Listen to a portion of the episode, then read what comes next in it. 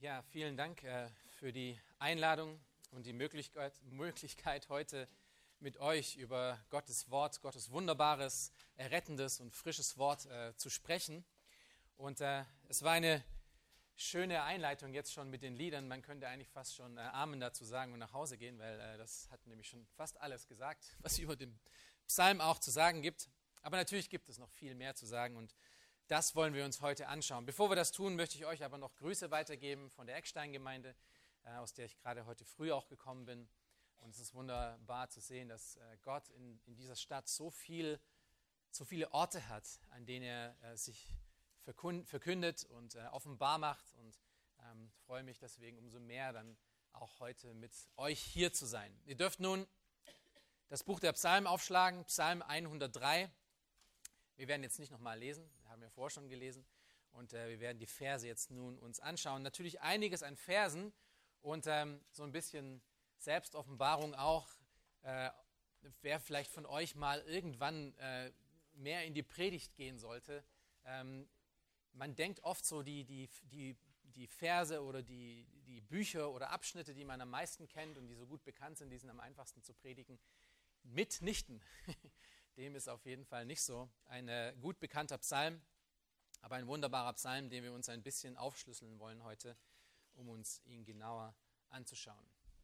Nun, ich, vielleicht habt ihr das hier schon öfters mal gehört, aber das Buch der Psalmen ist das de facto Liederbuch von Israel gewesen. Ja, das ist das Liederbuch, das Hymnenbuch, das Gott seinem Volk gegeben hat, um ihn zu loben und zu preisen. Und wir sehen in diesem Buch eine unglaubliche Vielfalt an Liedern. Ja, es sind nicht nur Loblieder und Preislieder, wie wir es gerade gesungen haben. Es ist eine sehr große Vielfalt. Klagelieder, Tanzlieder, Arbeitslieder, ähm, Wanderlieder, alles Mögliche. Alles mit dem Thema Gott. Von einem sehr persönlichen Gebet über Klage und Notstand bis hin zu dem, was wir auch gerade gehabt haben, ein objektives äh, Preisen von Gott, was er alles gemacht hat mit uns.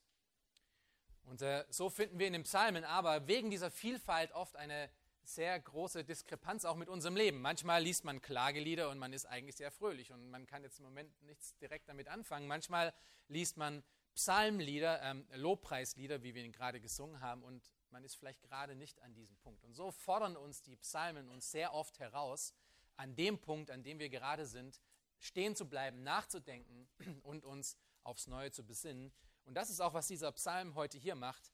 Äh, ein sehr besonderer Psalm, über den wahrscheinlich mit Ausnahme von Psalm 23 die meisten Lieder geschrieben wurden. Ich nenne euch mal ein paar, die ihr vielleicht kennt. Eins haben wir gerade gesungen, Lobe den Herrn, meine Seele. Äh, das ist von 1991 entstanden. Aber wir fangen mal bei ein bisschen früher an, 1653. Äh, du, meine Seele, singe von Paul Gerhardt. Vielleicht kennt das nicht jeder, aber auf jeden Fall ein Lied, was man heute auch noch kennt. Äh, Lobe den Herrn, den mächtigen König von Johannes Noander. Das ist von 1680. Äh, auch nicht gerade das jüngste Lied. Äh, Vergiss nicht zu danken. Das kennt ihr bestimmt auch. Äh, Vergiss nicht zu danken ist von einem Herrn Frickmann von 1879. Äh, Mir ist wohl in dem Herrn, das kennt ihr alle ganz gut. Ähm, von Horatio Spafford von 1876. Auch das hat einen Großteil mit Psalm 103 zu tun. Ähm, oder Psalm 103 war eine Vorlage auch für dieses Lied. Dann Lobe den Herrn, meine Seele, haben wir gerade gesungen von Kissel von 1991. Und 10.000 Gründe, habt ihr bestimmt auch schon ein paar Mal hier gesungen, äh, von Matt Redman aus 2011. Äh, und auch das geht über diesen Psalm. Und die Liste geht einfach weiter und weiter und weiter, die sich diesem Psalm bedient. Nun, dieser Psalm hier, der Psalm 103, ähm, steht höchstwahrscheinlich über all den anderen Lobpreispsalmen wie der Mont Blanc, wie der Mont Blanc in diesem Psalmbuch. Vielleicht noch mit seinem Geschwisterpsalm danach, Psalm 104. Ein Lobpreispsalm von allergrößter Güte.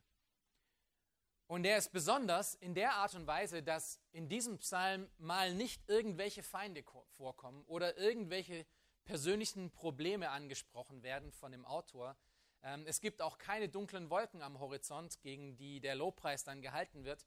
Ähm, es sind keine Zeilen der Traurigkeit, keine Zeilen der Enttäuschung. Es ist einfach reiner, purer Lobpreis. Voller Dankbarkeit, voller Zufriedenheit und voller Erfüllung. Auch wenn wir den Umstand dieses Psalmisten, ähm, der diesen Text hier schreibt, das ist natürlich David, nicht genau kennen, ist es doch sehr interessant, was auch bei diesem Psalm sehr besonders ist. Er redet hier zu seiner eigenen Seele. Er redet hier mit sich selbst. Und hier haben wir einen von zwei Möglichkeiten. Entweder er, er tut das, weil sein Herz einfach voller Lobpreis und Dankbarkeit ist und es überschwingt einfach und, und überfließt einfach mit all diesem Lob und Preis für das, was Gott getan hat. Oder, wie bei David auch schon öfters gesehen, ist er gerade an einem Tiefpunkt und er predigt zu seiner eigenen Seele, was ihn aus diesem Tiefpunkt wieder herausbringen sollte. Und das macht es eigentlich super relevant für eigentlich jeden von euch. Ob ihr nun mehr in einem Tal seid vor dem Mont Blanc oder ihr steht so auf, der, auf der Spitze des Mont Blancs, dieser, dieser Psalm ist für jeden von euch und auch sehr notwendig. Und das ist, was wir nun heute anschauen wollen. Äh, wir wollen uns diesen Psalm anschauen, diesen Lobpsalm, äh, um der auf unmissverständliche Art und Weise Gott lobt und preist. Und wir wollen dabei drei wichtige Fragen angehen in diesem Psalm. Und diese Fragen wollen wir angehen, damit wir lernen, in jeder Situation, ob hoch oder tief, dass wir Gott überschwänglich loben können. Und ja, es ist möglich, selbst in den größten Tiefen unseres Lebens Gott zu loben und zu preisen. Die drei Fragen, die wir hier beantworten werden, äh, oder die der Psalmist eigentlich für uns beantwortet, ist zuerst, wie muss ich denn Gott loben? Wie muss ich denn Gott loben? Wenn ich Gott loben möchte, wie muss ich das machen? Und das sehen wir in den ersten beiden Versen. Jetzt die zweite Frage, die wir uns heute anschauen werden, ist, weshalb muss ich denn Gott überhaupt loben? Das sind der Großteil der Verse, äh, Verse 3 bis 19 beantworten diese Frage, weshalb muss ich Gott loben? Und die letzten zwei Verse beantworten uns die Frage, wer muss denn alles Gott loben? Also wir haben das Wie, wir haben das Weshalb und wir haben das Wer von Gottes Lob. Lass uns beginnen mit den ersten zwei Versen. Wie muss ich denn Gott loben? Schaut euch mal Vers 1 an. Lobe den Herrn meine Seele und alles, was in mir ist, seinen heiligen Namen. Hier sehen wir den ersten Punkt. Die erste Frage wird beantwortet. Wie muss ich Gott loben? Mit meinem ganzen Herzen. Der Psalmist befiehlt hier seinem eigenen Herz mit allem, was er hat, Gott zu loben. Wir sehen diese Art von Selbstpredigt, äh, gerade bei David, öfters in den Psalmen. Manchmal, wenn er ein abtrünniges Herz hat und nicht genau weiß, äh, wie er weitermachen soll, richtet er eine Predigt zu seinem eigenen Herz und er redet zu sich selber. Und das ist auch übrigens die Art und Weise, wie wir aus jedem der Löcher, die wir in unserem Leben finden, wieder herauskommen können. Wir müssen zu uns selber reden und zwar Wahrheit. Und spätestens an diesem Punkt, ähm, wenn wir vor den Psalmen gelesen haben, wäre, wäre uns ein paar Dinge aufgefallen. Wiederholende Worte, Worte, die öfters vorkommen. Und unter diesem Punkt, dass wir Gott mit ganzem Herzen loben sollen, müssten uns, müsste uns auffallen, wie oft David von allen spricht. Schaut euch mir Vers 1 an. Alles, was in mir ist. Vers 3. Alle Sünden vergibt. Und Vers 3 wieder. Er heilt alle Gebrechen. Und dann Vers 19. Er regiert über alles. Vers 21, alle seine Heerscharen. Und dann Vers 22, alle seine Werke. Überall kommt alles vor. Und wir finden hier eine Anweisung von David und eine Erinnerung daran, dass wenn es zu Gott kommt, gibt es keine halbe Sachen. Es gibt kein halbes Nachfolgen, es gibt keinen halben Lob, es gibt nichts Halbes, sondern Gott gebührt und verlangt alles ab von uns. Schaut euch Vers 1 nochmal an alles, was in mir ist. David meint hier seinen inneren Menschen. Alles, was in ihm ist. Und was ist Teil von dem inneren Menschen? Das sind Emotionen, das sind Gedanken, das ist das Gewissen. Das macht den ganzen inneren Menschen aus. Und all das, meine Gedanken, meine Emotionen, mein Gewissen, all das soll dazu ausgerichtet sein, um Gott zu loben und zu preisen. Und zwar nicht halbherzig, sondern mit allem, was ich habe. Charles Spurgeon, der immer ein guter Kommentator ist zu diesem Psalm, äh, schrieb über diesen Psalm oder zu diesem Teil von dem Psalm, Musik der Seele ist die Seele der Musik. Okay, vielleicht nochmal. Musik der Seele ist die Seele der Musik. Wo das Herz nicht singt, ist auch der künstliche Gesang nur seelenloser Schall. Wenn mein Herz nur halb bei der Sache ist oder gar nicht bei der Sache ist, wenn ich seine Worte höre und von seinen großen Taten höre, seiner großen Liebe und seinen festen Versprechen zu mir lese und höre, aber es rührt mich nicht an, dann ist die Melodie meines Herzens nur ein seelenloser Schall. Und ich glaube, an diesem Punkt müssen wir uns oft mal selber an die Nase fassen und hinterfragen. Wie oft hören wir von Gottes Wort? Wir kommen hier Sonntag für Sonntag und wir hören wunderbare Wahrheiten. Wie geht es unserem Herzen dabei? In der Offenbarung warnte Jesus die Gemeinde zu Laodicea, dass sie lau sei. Also weder heiß noch kalt. Weder voll dabei noch irgendwie voll weg.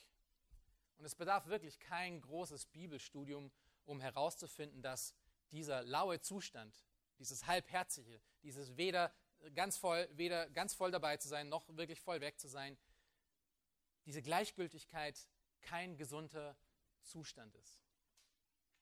Und um diesen Zustand nun vorzubeugen, und da gibt es eine Lösung dazu, predigt nun der Psalmist zu seinem eigenen Herz, dass es sich daran erinnert, dass die Anbetung Gottes wirklich den ganzen Menschen betrifft, und zwar alles in ihm. Schau dir mal Vers 2 an. Das ist unsere zweite Beschreibung, wie ich Gott loben soll. Wir haben zuerst gesehen, wir sollen ihn zuerst mit ganzem Herzen loben. Und in Vers 2 sehen wir nun den zweiten Teil davon. Es erweitert die erste Idee. Lobe den Herrn meine Seele und vergiss nicht, was er dir Gutes getan hat. Vergiss nicht, was er dir Gutes getan hat. Wie soll ich Gott loben? Mit meinem ganzen Verstand. Nicht nur mit meinem ganzen Herzen, meinen Emotionen und all dem, was mich äh, betrifft, sondern auch mit meinem Verstand, mit meinem Denken. Und hier spricht er eben seinen Verstand an. Vergiss nicht, was er dir Gutes getan hat. Was, bring, was bringt dir all die Emotionen und Erfahrungen, die du über Gott haben kannst, wenn du seine Güte danach gleich wieder vergisst? Vergesslichkeit ist eines der schlimmsten und einfachen, einsetzbarsten Waffen, die der Feind unserer Seelen, der Satan, gegen uns aufbringen kann. Und wir finden das heraus, weil wir in der Bibel überall Erinnerungen an Gottes Werk finden. Das fünfte Buch Mose. Das fünfte Buch Mose ist ein, als gesamtes Buch geschrieben worden, um einer neuen Generation Erinnerungen anzubringen für das, was Gott getan hat. Und dort schreibt Mose in 5. Mose 4, Vers 9, nur hüte dich und bewahre deine Seele, wohl, dass du die Geschehnisse nicht vergisst, die deine Augen gesehen haben, und dass sie nicht aus deinem Herzen weichen alle Tage deines Lebens, sondern du sollst sie deinen Kindern und deines Kindes, deinen Kindeskindern verkündigen.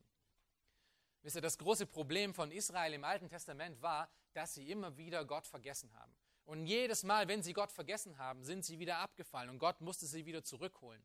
Und das war auch das Problem von der ersten Generation, die alle in der Wüste gestorben sind.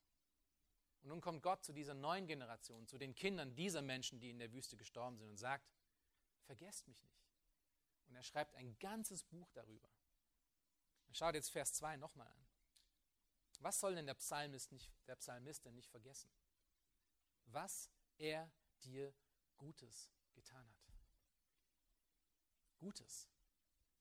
Der Psalmist soll das Gute nicht vergessen, was Gott ihm getan hat. Das bedeutet Gottes Wohlwollen ihm gegenüber, die Vorzüge, die er hat, indem er nun ein Kind Gottes ist. Ich habe mal ein, eine Geschichte von einem alten Prediger gehört, der ähm, seine letzte Predigt gehalten hatte. Er war am Sterben, ähm, er ist an Krebs gestorben und er hatte es geschafft, nochmal ein, zwei Wochen bevor er dann wirklich zum Herrn gegangen ist, äh, alle Kraft zusammenzubringen und nochmal in die Kanzel zu steigen. Und er hat noch eine Predigt gehalten, nicht so lang wie sonst, aber seine letzten Worte in der Kanzel und seine letzten Worte auf dieser Welt waren, Gott ist gut und tut Gutes.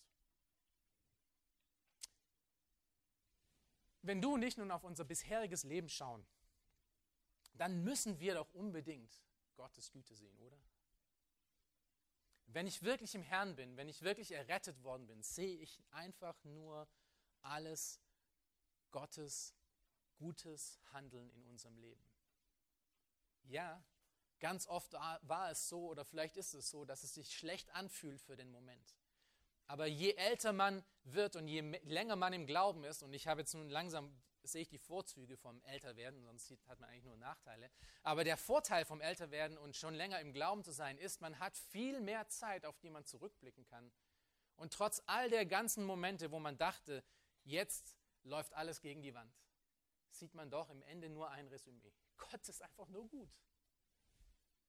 Er hat uns noch nie im Stich gelassen. Und das ist wirklich notwendig für uns, dass wir uns daran erinnern. Und äh, das ist wirklich, da können wir Gott loben und preisen dafür, wenn wir schon älter werden, weil dann haben wir umso mehr Möglichkeiten, um uns daran zu erinnern. Nun, wenn wir diese beiden Verse zusammen betrachten, die wir gerade gesehen haben, dann sehen wir, dass wir Gott loben sollen mit ganzem Herzen und mit ganzem Verstand. Das beantwortet die Frage, wie soll ich Gott loben?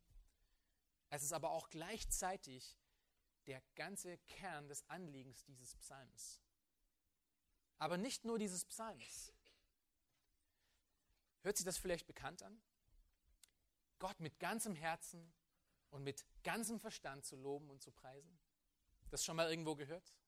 Im Neuen Testament finden wir das wieder. In äh, Matthäus 22, Vers 37 bis 40 erinnert Jesus die Menschen daran und er, und er fasst die ganze Offenbarung Gottes in zwei einfachen Aufrufen wieder.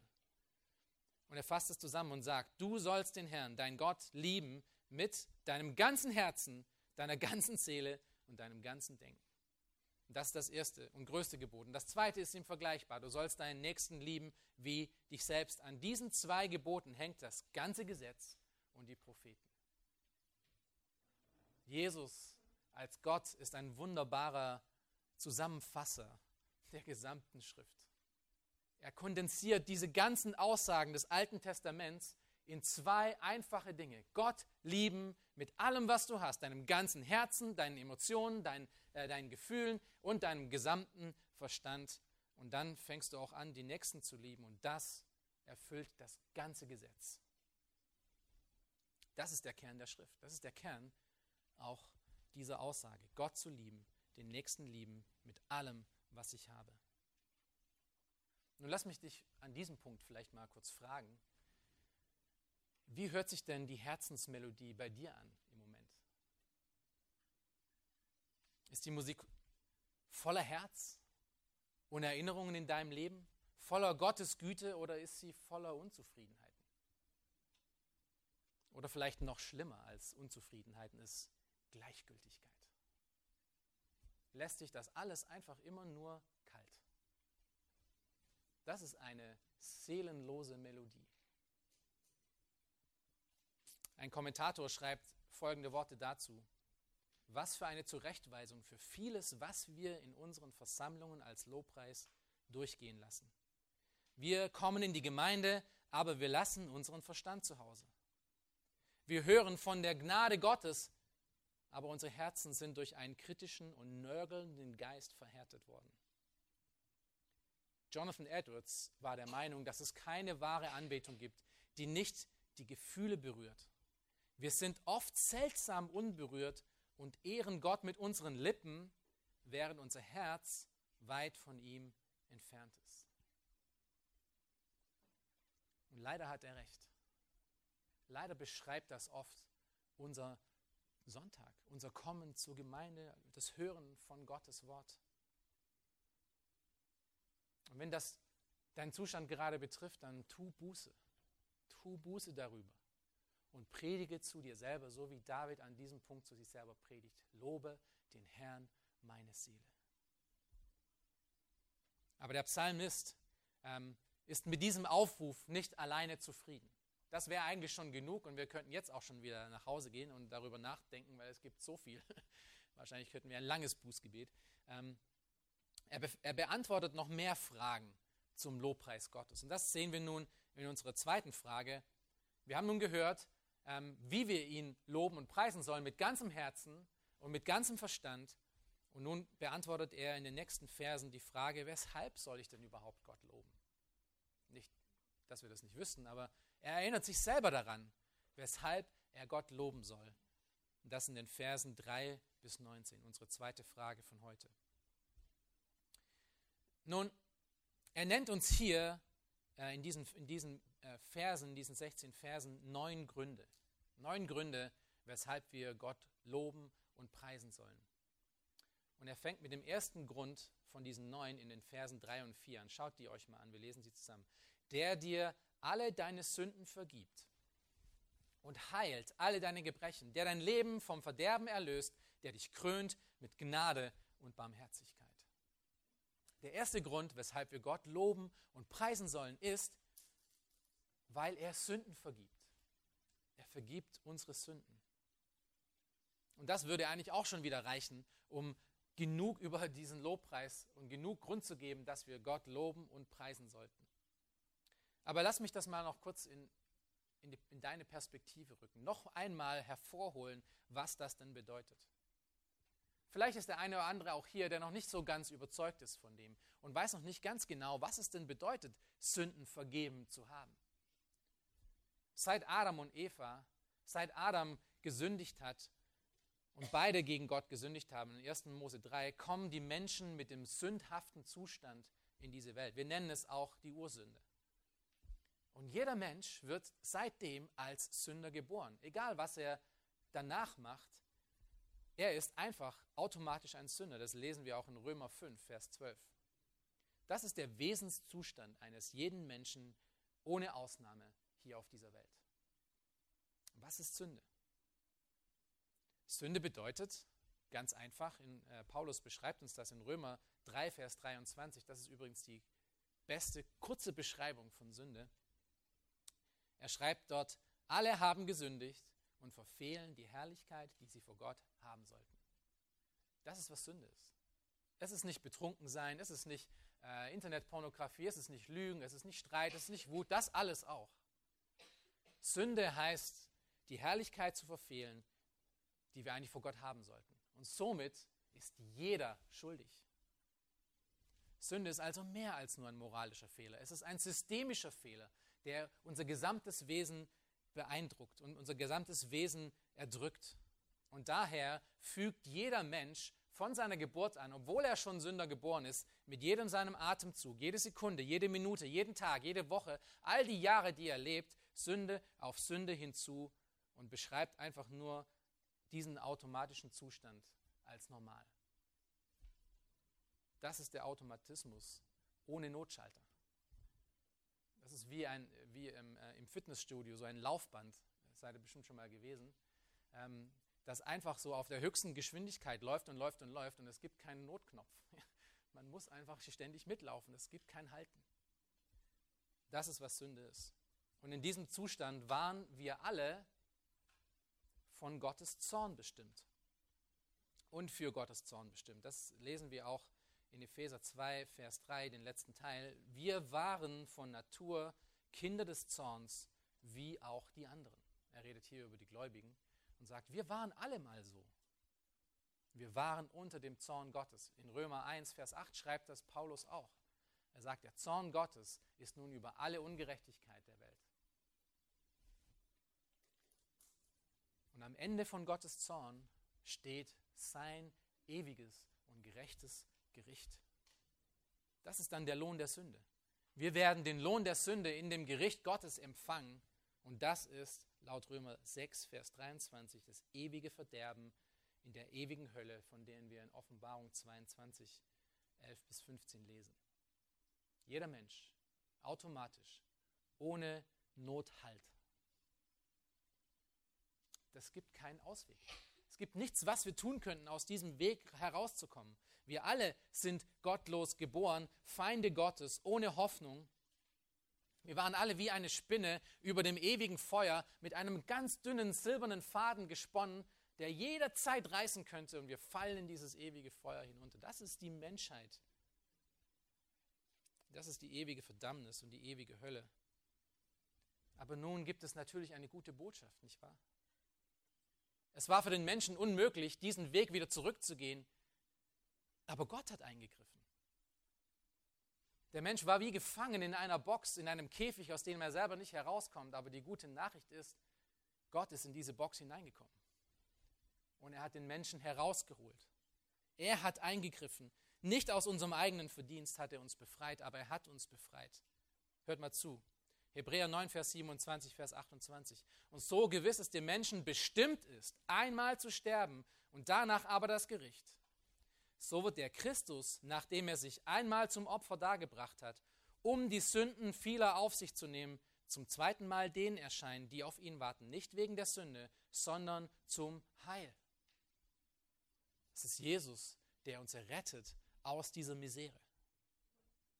Und wenn du heute hier bist als Gläubiger, dann hat Gott dich lieb. Dann hat Gott sein Augenmerk auf dich gerichtet. Und er hat dich errettet aus diesem Loch heraus. Obwohl er weiß, wer du bist. Und obwohl er dein, deine Gedankengänge, deine Emotionen, dein Leben vorher und selbst dein Leben jetzt als Gläubiger kennt, hat er dich errettet. Nicht wegen dem, sondern trotz all dem hat er dich errettet. Schau dir nur den Vers 3 nochmal an. Der dir alle deine Sünden vergibt. Das ist doch ein wunderbares Wort, oder? Er vergibt dir alle deine Sünden. Alles, was du in der Vergangenheit getan hast und angestellt hast. Alles, was du getan hast, seitdem du zum Glauben gekommen bist. Und alles, was du gerade tust, was sündhaft ist. Und was du noch in der Zukunft tun wirst. Alles ist dir vergeben worden. Und wenn wir daran denken und wenn wir ehrlich mit unserem Herzen sind, dann müsste unsere Reaktion eigentlich jetzt schon Halleluja sein, nicht wahr? Lobe den Herrn, meine Seele. Brauchen wir noch mehr Gründe, um, um in Lobpreis auszubrechen?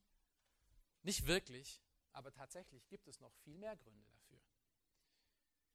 Weil wir alle in einer 1. Mose 3 Welt leben, selbst als Gläubige und nun Errettete und Vergebene, sind wir in einer gefallenen Welt als gefallene Menschen noch. Alles um uns herum hat einen Knacks.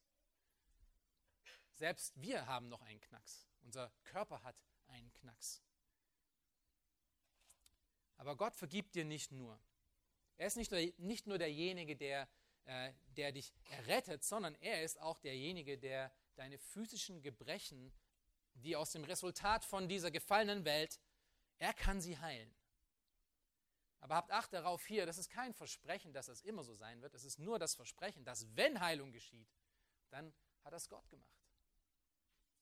Und nicht irgendwelche Medizin, die auch, aber am Ende ist Gott derjenige, der unsere Gebrechen heilt. Vers 3, den letzten zweiten Teil, und heilt alle deine Gebrechen. Nun schau dir Vers 4 an. Uns ist vergeben worden und uns, äh, wir werden auch geheilt von Gott, aber wir sind noch etwas. Wir sind sogar erlöst. Vers 4, den ersten Teil, der dein Leben vom Verderben erlöst. In Christus bist, bist du nicht nur vergeben, sondern du bist auch befreit worden. Befreit von der Sünde. Du musst nicht nur, äh, du, du musst nicht mehr ewig sterben, sondern du darfst sogar ewig leben. Was für eine Aussicht. Es ist dir nicht nur hier auf dieser Erde vergeben worden und danach nichts mehr, sondern es ist dir hier vergeben worden und du bist erlöst worden für eine herrliche Ewigkeit und eine wunderbare Zukunft. Du bist vergeben, du bist geheilt, du bist erlöst und den zweiten Teil von Vers 4, du bist sogar erhöht worden. Schau dir Vers 4 an. Der dich krönt mit Gnade und Barmherzigkeit. Gott macht dich als ehemaligen Feind zu seinem Freund. Ist das nicht wunderbar?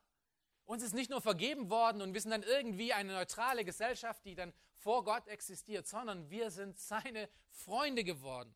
Er krönt dich, das heißt, er erhöht dich mit unverdienter Gunst und erbarmt sich über dich tagtäglich.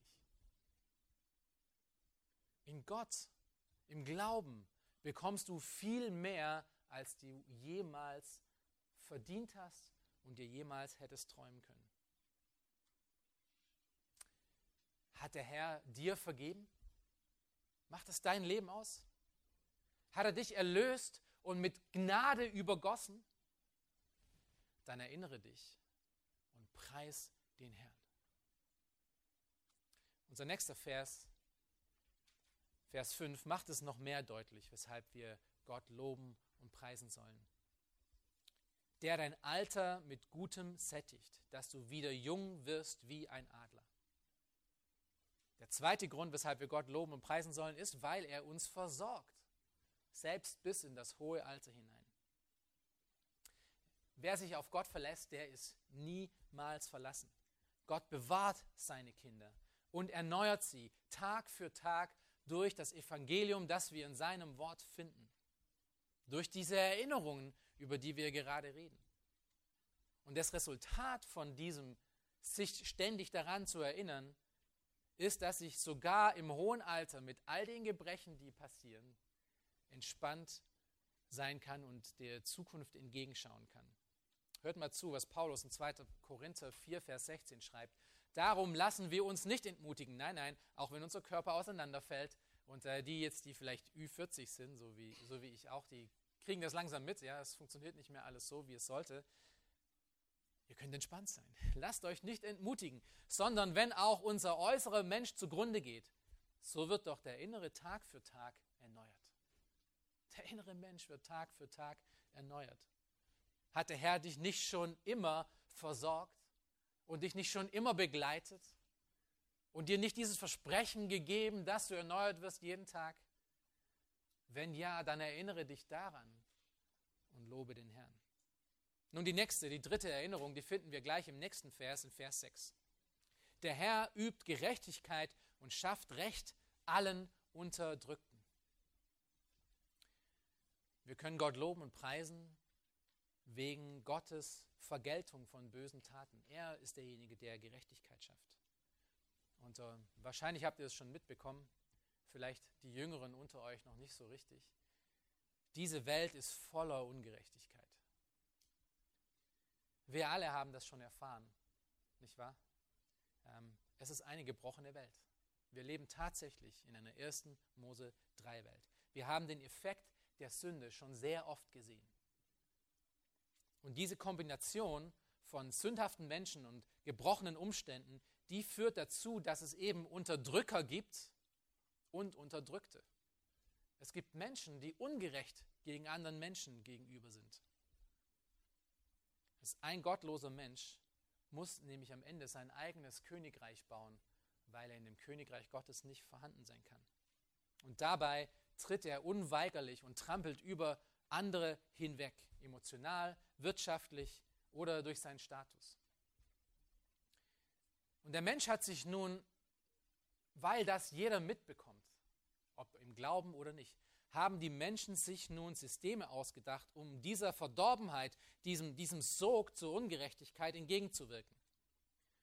Und in, in diesen Systemen gibt es diverse gute Dinge, ähm, die, auch, die können manchmal auch zu gewisser, für eine gewisse Zeit zu Gerechtigkeit führen, aber im Endeffekt sind das immer Systeme, die zusammenbrechen. Denkt mal an den Sozialismus, den wir auch in unserem Land ganz gut kennen. Auf eine Art und Weise, Art und Weise leben wir hier auch in einem äh, sozialistischen Land.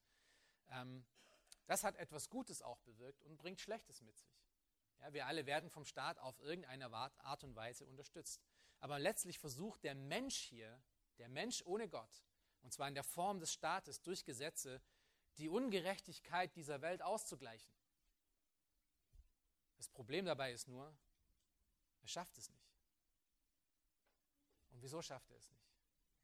Weil er es ohne Gott angeht. Diese Welt, in der wir leben, diese westliche Welt, ist so, wie sie ist, oder äh, sagen wir mal, ist so, wie sie, oder war so, wie, sie, wie wir sie mitbekommen haben, mit all den guten Dingen, so, weil sie auf Gottes Gesetz aufgebaut wurde. Aber Gott wurde schon lange herausgenommen aus, diesen, aus diesem aus dieser Freiheit, die er uns gegeben hat. Es ist entkernt worden.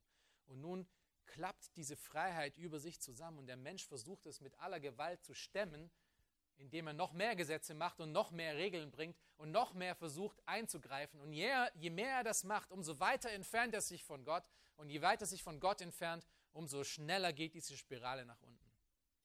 Und das sehen wir in unserem Umfeld. Gottes Augenmerk aber ist auf denen, die in diesem Sog unterdrückt werden. Er ist barmherzig und gnädig denen, die unter diesen Umständen Ungerechtigkeit erfahren. Und das Gute daran zu wissen ist, dass sein Zorn und seine schwere Hand auf denen liegt, die andere unterdrücken. Gott wird sie richten. Gott wird sie richten. Er ist der Richter aller Ungerechtigkeit. Und er wird dafür sorgen, dass Gerechtigkeit zustande kommen wird.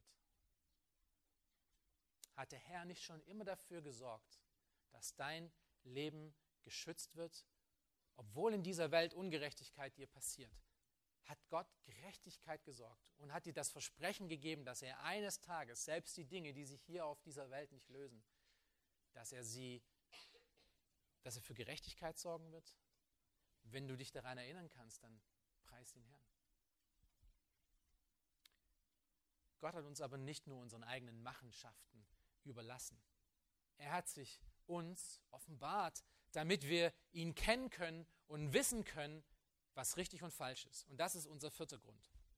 Von den äh, Versen 7 bis 8 sehen wir, dass Gott sich den Menschen offenbart hat und das ist auch Grund genug, um ihn zu loben und zu preisen. Verse 7 bis 8. Er hat seine Wege Mose wissen lassen, die Kinder Israels seine Taten. Barmherzig und gnädig ist der Herr, geduldig und von großer Güte. Gott hat sich seinem Volk äh, durch Mose offenbart. Und damals war das äh, zuerst in der Feuer und dann der Rauchsäule. Ähm, und dann haben, hat es sein Volk herausfinden können, eben durch die ganz genauen Befehle, die er Mose gegeben hat auf dem Berg Sinai. Und äh, diese, diese Gesetze, die Gott seinem Volk gegeben hat, diese zehn Gebote, das war Gottes beständiges Reden zu seinem Volk.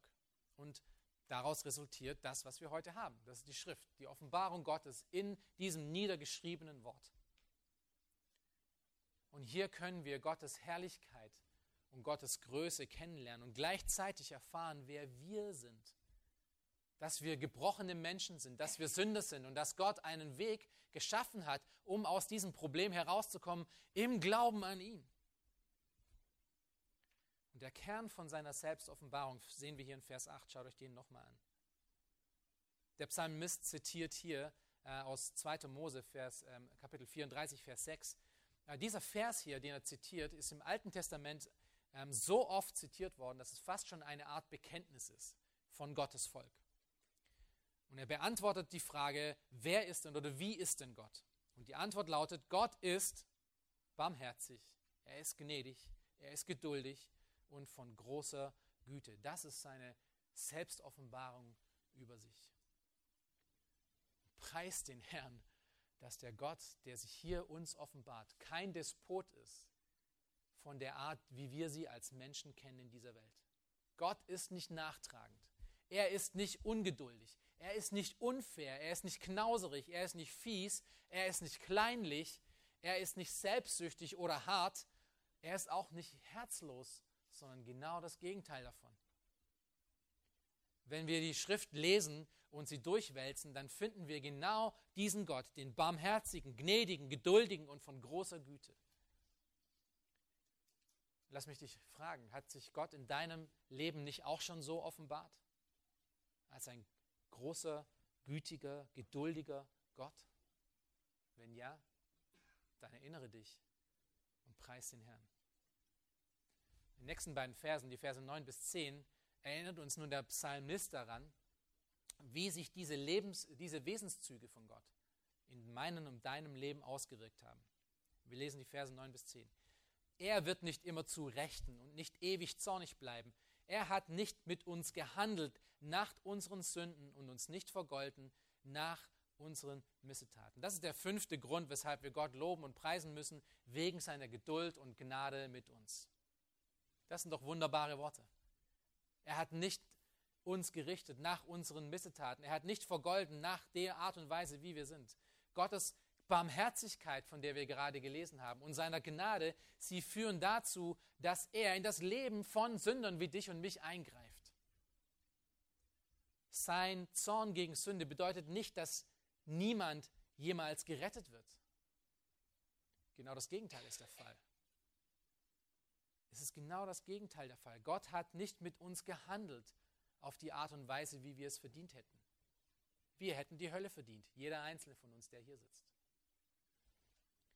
Aber preis den Herrn, Gott hat uns nicht vergolten nach unseren Missetaten. Wenn er das nicht tun würde, würde hier heute keiner sitzen und keiner stehen und keiner predigen. Dieser Saal wäre leer. Aber Gott hat eingegriffen. Und heute sitzen wir hier und wir hören diese Predigt und wir hören Gottes Wort und wir dürfen loben und preisen, dass er uns nicht so gelassen hat. Bona ähm, hat mein, ein, ein Teil, aus Teil von seinen Liedern ähm, hatte diese Verse geschrieben, geschrieben, in ihm ist nur das Gute. Das Schlechte ist mein Joch, mein Übel seine Güte zieht und liebt mich immer noch. Gottes Güte kommt zu den Menschen aufgrund von unserer Sündhaftigkeit. Und darin sehen wir Dinge, die, die die Engel vielleicht vorher noch nie gesehen hätten. Gottes Barmherzigkeit und Güte. Wenn der Herr nicht schon ewiglich ungeduldig, äh, nicht unendlich geduldig war und gnädig dir gegenüber, wenn das dich, wenn das auf dich zutrifft, dass Gott wirklich geduldig und gnädig war mit dir, dann erinnere dich daran und preis den Herrn. Und schau dir Vers 11 an. Das ist der sechste Grund, weshalb wir Gott loben und preisen sollen, wegen seiner Gnade, die er uns gegenüber schenkt. Vers 11 bis 12. Denn so hoch der Himmel über der Erde ist, so groß ist seine Gnade über denen, die ihn fürchten. Sofern der Osten ist vom Westen, hat er unsere Sünde, unsere Übertretungen von uns entfernt. Hier gibt der Autor noch einen Grund an dafür, weshalb Gott nicht unsere Übertretungen nach unseren Übertretungen gehandelt hat. Der Grund lautet nämlich wegen seiner unendlich großen Gnade. Gnade ist das zu bekommen, was man nicht verdient hat. Und Barmherzigkeit ist das nicht zu bekommen, was man verdient hat. Und beides ist wahr betreffend unseres Lebens. Nun, wenn wir ehrlich mit uns sind und mal unser eigenes Leben anschauen und ein bisschen gelernt haben, ähm, Verantwortung für unser eigenes Leben zu übernehmen, dann sehen wir eine unendlich große Menge von Sünden. Und wenn dir das nicht aufgefallen ist, dann ist es dir vielleicht in den letzten äh, 20 Minuten aufgefallen. vielleicht gibt es da Gedanken, die du nicht haben solltest.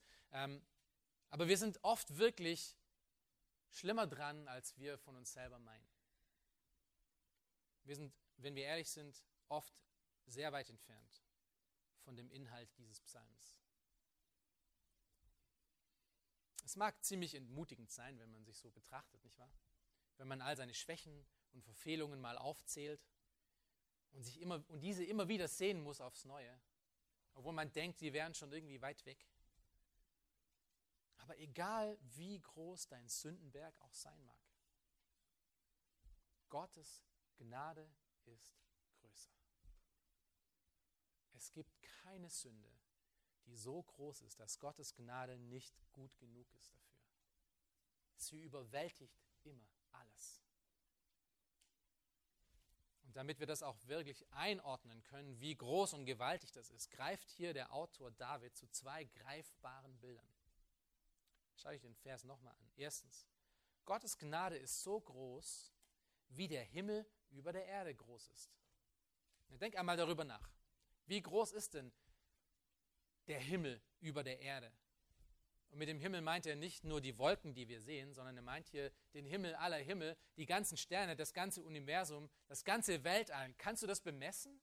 Weißt du, wie groß das Weltall ist? Wir leben in einem Zeitalter von technologischen Erfindungen und von neuen Einsichten über das Universum und es wird einfach nur immer gewaltiger. Je mehr wir hier hineinschauen, umso mehr sehen wir, es ist einfach unglaublich. Wir haben nicht nur eine Galaxie, in der wir leben, und diese ist schon eigentlich fast unmöglich für uns zu begreifen, wie groß die ist. Nein, es gibt schätzungsweise Millionen von solchen Galaxien. Und jede von diesen Galaxien hat Milliarden von unzählbaren Sternen und Systemen. Das ist gewaltig. Und so groß ist Gottes Liebe gegen uns und seine Gnade uns gegenüber. Es ist einfach endlos. Das zweite Bild, um das zu verstehen, ähm, schreibt der äh, Autor hier, er, seine Gnade ist so groß, für die ihn fürchten, sofern der Osten ist vom Westen, hat er unsere Übertretungen, Übertretungen von uns entfernt. Die Entfernung zwischen Osten und Westen. Wie weit ist der Osten vom Westen entfernt? Also nicht ideologisch, sondern mal einfach physisch. Kann man nicht bemessen, oder? Das ist eigentlich eine unsinnige Frage. Äh, das sind zwei komplett gegenüberstehende Pole. Und das Interessante dabei ist, dass wenn ich nach Osten schaue, um den Westen zu sehen, was sehe ich? Nichts. Ich sehe den Osten. Ich sehe den Westen nicht. Wenn ich nach Westen schaue, andersrum, wenn ich nach Westen schaue, äh, sehe ich den Osten? Der Osten ist nicht da. Der ist auf der anderen Seite. Und genau so groß ist Gottes Gnade und so weit entfernt hat er die Sünde von, äh, von sich. Es ist einfach nicht mehr da. Es ist endlos.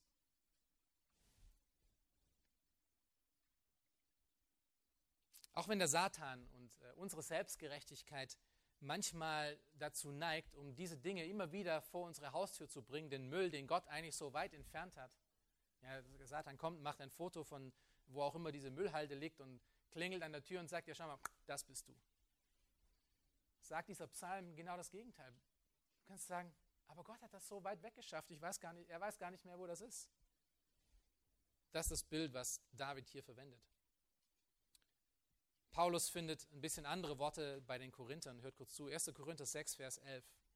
Er schreibt hier zu Gläubigen und schreibt, und solches sind etliche von euch gewesen. Er redet hier über alle möglichen Arten von Sünden. Aber ihr seid abgewaschen, ihr seid geheiligt, ihr seid gerechtfertigt worden in dem Namen des Herrn Jesus und in dem Geist unseres Gottes. Abgewaschen, geheiligt, gerechtfertigt. So sieht Gott dich und mich. Rein. Du denkst, das kann ja gar nicht sein, weil ich kenne mich. Ja. Aber Gott hat das entschlossen, so weit weg zu entfernen, dass er dich rein sieht, weil er nicht mehr dich sieht, sondern wen sieht er in dir? Jesus Christus. Es ist nicht deine Gerechtigkeit. Es ist die Gerechtigkeit eines anderen. Es ist nicht dein Kleid, auf was Gott schaut, sondern es ist das Kleid, das reine Kleid von Jesus Christus, unserem perfekten Hohepriester. Und deswegen kann er das sagen. Deswegen ist unsere Sünde so weit entfernt, wie der Osten vom Westen ist. Und deswegen ist seine Gnade so groß und so weit, wie das gesamte Universum groß und weit ist. Gehörst du nun auch zu diesen, die so reingewaschen sind? Wenn ja, dann Erinnere dich daran und lobe und preis den Herrn, dass er dich gewaschen hat. Die nächsten vier Verse zeigen uns mehr über Gottes Vaterherz und seinen Umgang mit uns als rein gewaschenen und gibt uns noch mehr Gründe, weshalb wir Gott loben und preisen können. Schaut euch Vers 13 an. Es ist nämlich wegen seiner väterlichen Barmherzigkeit. Wie sich ein Vater über Kinder erbarmt, so erbarmt sich der Herr über die, welche ihn fürchten. Menschliche Väter wissen, selbst diejenigen, die keine so guten Väter sind, menschliche Väter wissen, ihren Kindern Gnade und Barmherzigkeit zu geben. Nicht immer alle machen das auf eine gleiche Art und Weise gut, aber es gibt doch immer wieder solche Momente. Und so manches Kind hat das, äh, dieses Muster verstanden, nicht wahr? Und meint auch daraus einen Vorteil äh, zu bekommen. Alle Eltern grinsen jetzt, weil wir haben das alle schon irgendwo mal miterlebt.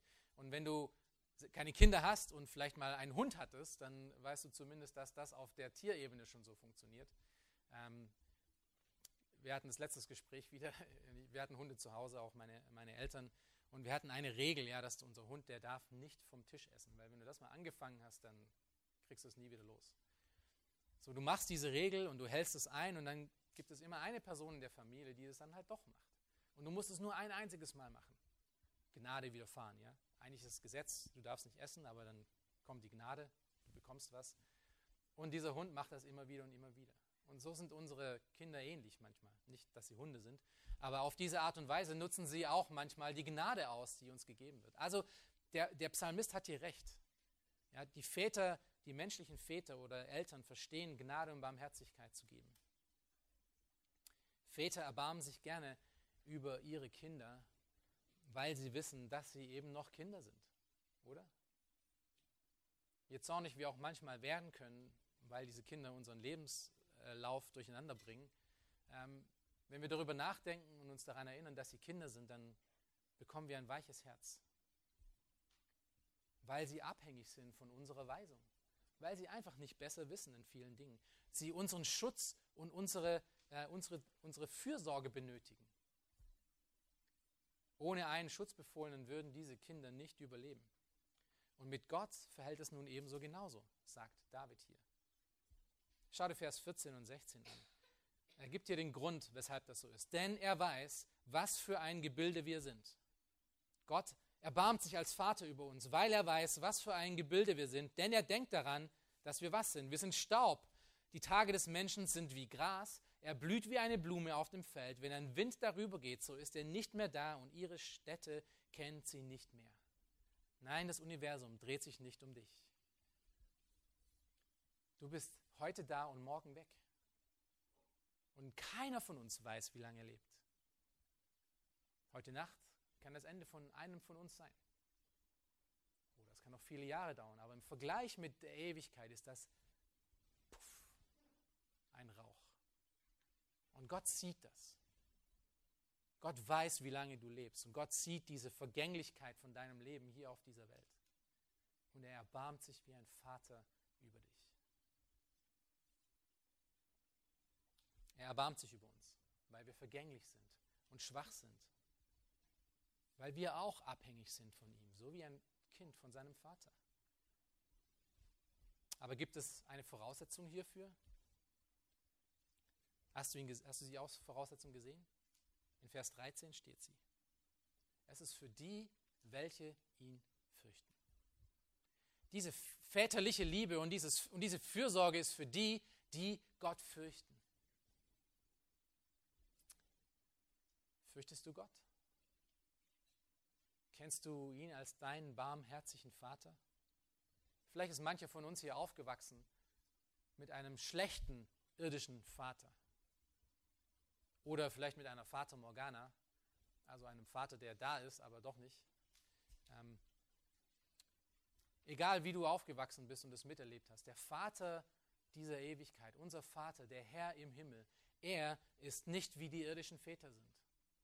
Er gibt diese Gnade und Barmherzigkeit gerne die, die ihn fürchten. Also wenn du sein Kind bist und ihn fürchtest, wenn das dein Leben ausmacht, dann erinnere dich an die fürsorgliche und geduldige Barmherzigkeit Gottes dir gegenüber und preis den Herrn. Diese Güte und Liebe hat aber kein Ende. Und das ist nämlich unsere vorletzte Erinnerung um Gott zu loben. Unsere achte, der achte Grund, Gott zu loben und zu erinnern, ist wegen seiner großen Güte uns gegenüber. Wir, wir schauen die Verse an, 17 bis 18. Aber die Gnade des Herrn währt von Ewigkeit zu Ewigkeit über denen, die ihn fürchten und seine Gerechtigkeit bis zu den Kindeskindern, bei denen, die seinen Bund bewahren und an seine Gebote gedenken, um sie zu tun. Habt ihr gelesen? Gottes Gnade ist von Ewigkeit zu Ewigkeit. Wie, wie weit ist denn die Ewigkeit? Unendlich, ja? Man kann sie nicht bemessen. Von Ewigkeit zu Ewigkeit heißt endlos. Und der Psalmist, hört ihr hier, er bemüht sich wirklich stark, um Gottes großes Wesen deutlich zu machen. Und er kommt zu kurz. Wir können es nicht genau beschreiben, weil es so unendlich ist. Er kommt selbst mit seinen wunderbaren Worten immer wieder zu kurz. Es ist für uns Menschen letztlich unmöglich, Gott zu übertreiben. Versuch es mal. Versuch mal von Gott zu übertreiben, mehr über Gott zu sagen, als er wirklich ist. Unmöglich. Gott ist wirklich unausforschlich, wie Paulus es in Epheser 3, Vers 8 schreibt. Und an diesem Punkt angekommen wird der Autor hier nun sehr deutlich. Schaut euch den Vers 18 an. Denn alles das, all diese Vorzüge sind für diejenigen, die seinen Bund bewahren und an seine Gebote gedenken, um sie zu tun. Alles das, was wir gerade gehört haben, all diese Gnade, all diese Barmherzigkeit, all diese Geduld, all diese Liebe, all diese väterliche Fürsorge ist für diejenigen, die seinen Bund bewahren und an seine Gebote gedenken, um sie zu tun. Hörer und Täter von seinen Worten zu sein. Gehörst du auch zu diesen Menschen? Folgst du ihm auch nach?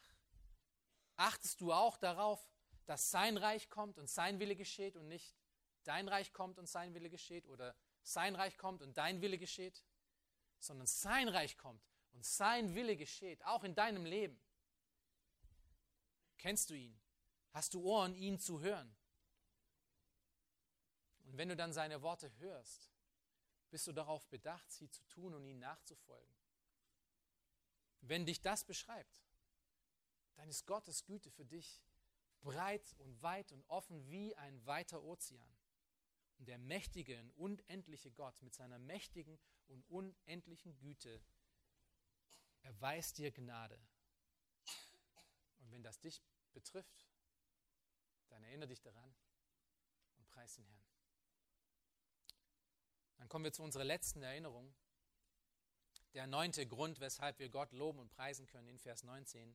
Der Herr hat seinen Thron im Himmel gegründet und seine Königherrschaft regiert über alles. Nun geht der Autor weg von all dem, was Gott uns gemacht hat, und er geht auf das, wer Gott ist, und zeigt in Vers 19, dass wir Gott loben und preisen sollen wegen seiner souveränen Herrschaft dieser Welt. Gott ist souverän. Er ist über allem seiner Schöpfung. Er hat alles gemacht.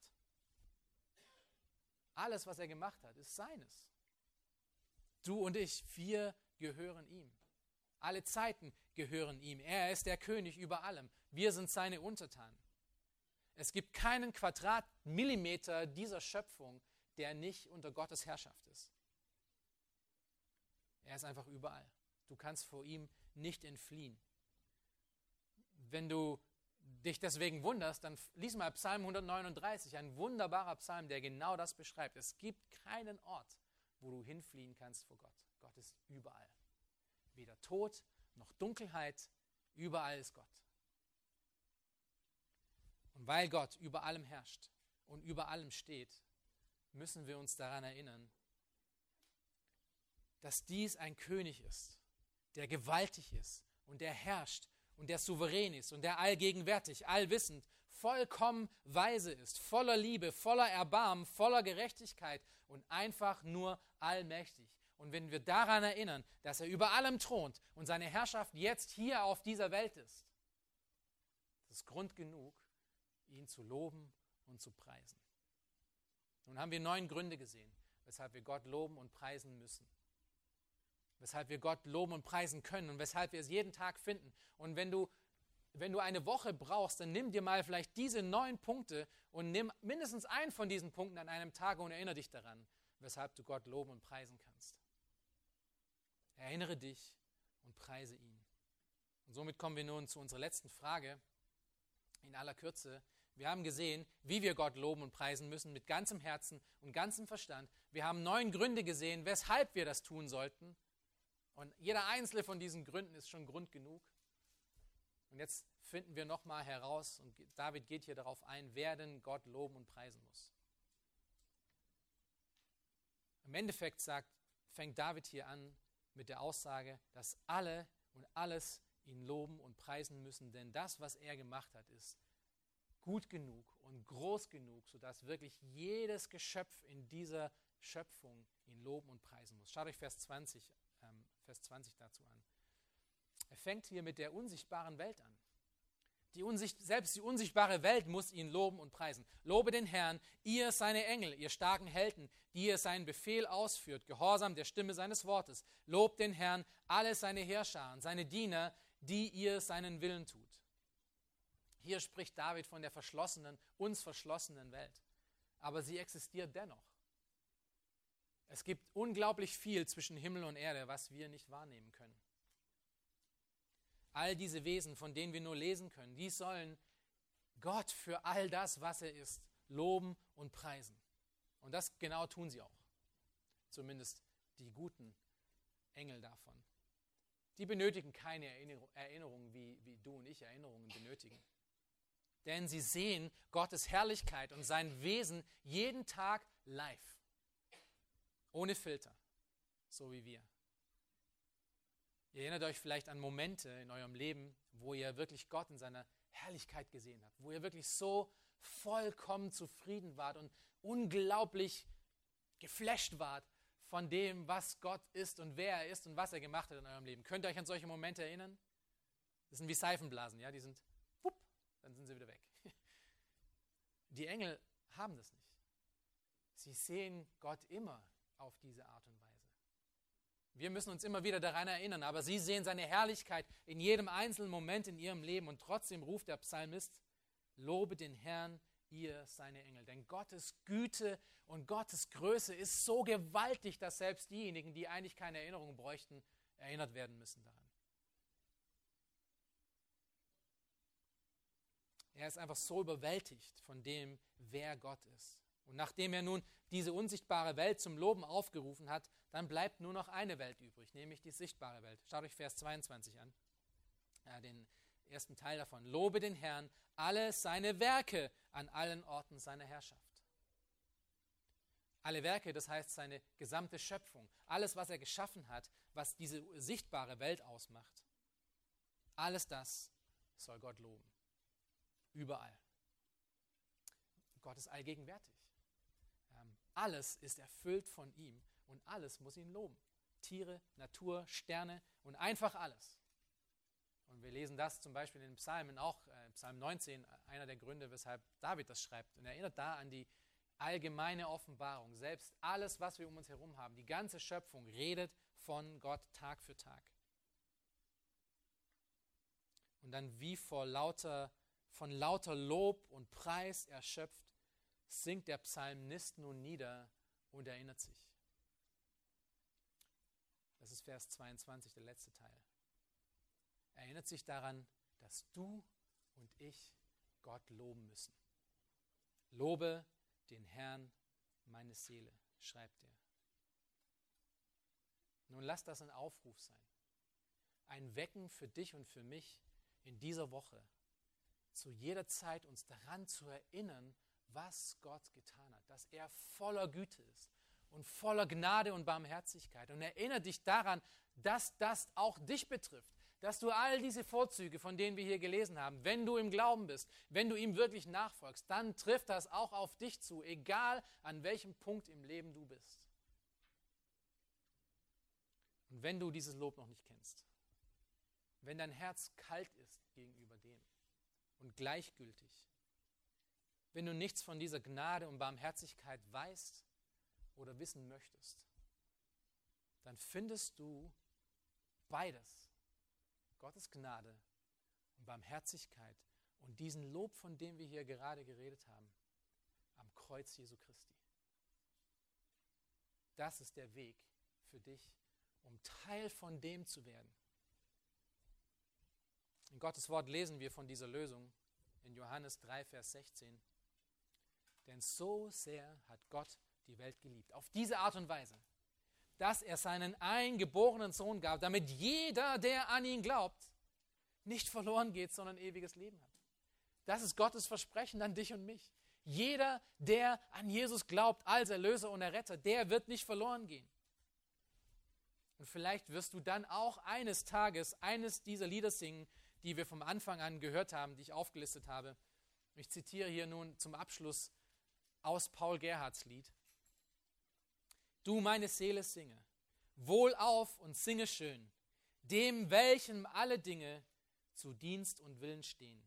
Ich will den Herrn droben hier preisen auf der Erd.